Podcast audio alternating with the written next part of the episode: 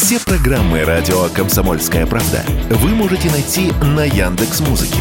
Ищите раздел вашей любимой передачи и подписывайтесь, чтобы не пропустить новый выпуск. Радио КП на Яндекс Музыке. Это удобно, просто и всегда интересно.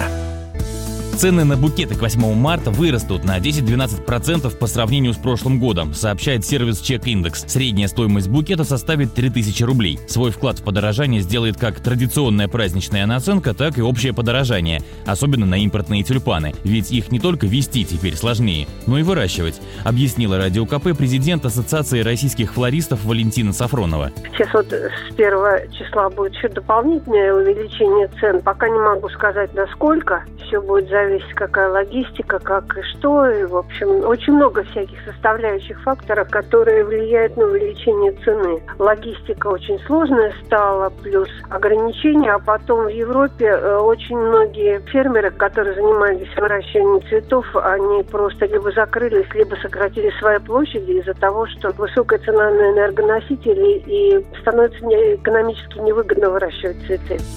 И все же именно тюльпаны будут самым оптимальным вариантом, если бюджет ограничен, добавляет эксперт.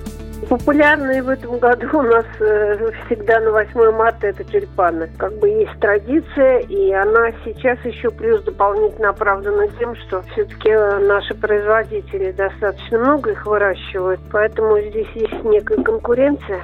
Вот, и поэтому тюльпаны, конечно, это самый оптимальный вариант, традиционный, и оптимальный вариант, если, так сказать, бюджет ограничен. По данным аналитиков Россельхозбанка, самые востребованные у российских покупателей цветы – это розы, почти половина рынка, по 10-15% за хризантемами и гвоздиками. У тюльпанов также примерно 10% российского рынка цветов. Василий Кондрашов, Радио КП.